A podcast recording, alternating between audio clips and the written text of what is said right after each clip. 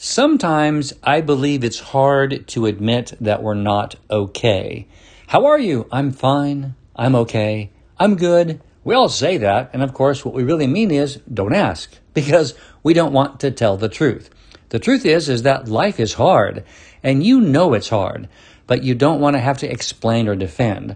You know, it's okay to be okay, but it's also okay to not be okay. We need to stop telling the things that are socially acceptable and say, you know, I'm not okay. However, you don't have to defend it, you don't have to explain it, and you don't have to tell anybody why you're not okay. But it's okay for you to admit the fact that you're not okay. When you are asking me a question about how I am, I usually will tell you, I'm sad today, or I'm angry, or I just had a moment where I didn't feel good, or I didn't like myself, or something happened and it wasn't very pleasing to me. I'm going to tell you what's really happening without the details because you don't need to know what's really going on. I really just need to admit the truth about myself. I love you. I'm Dan Clark.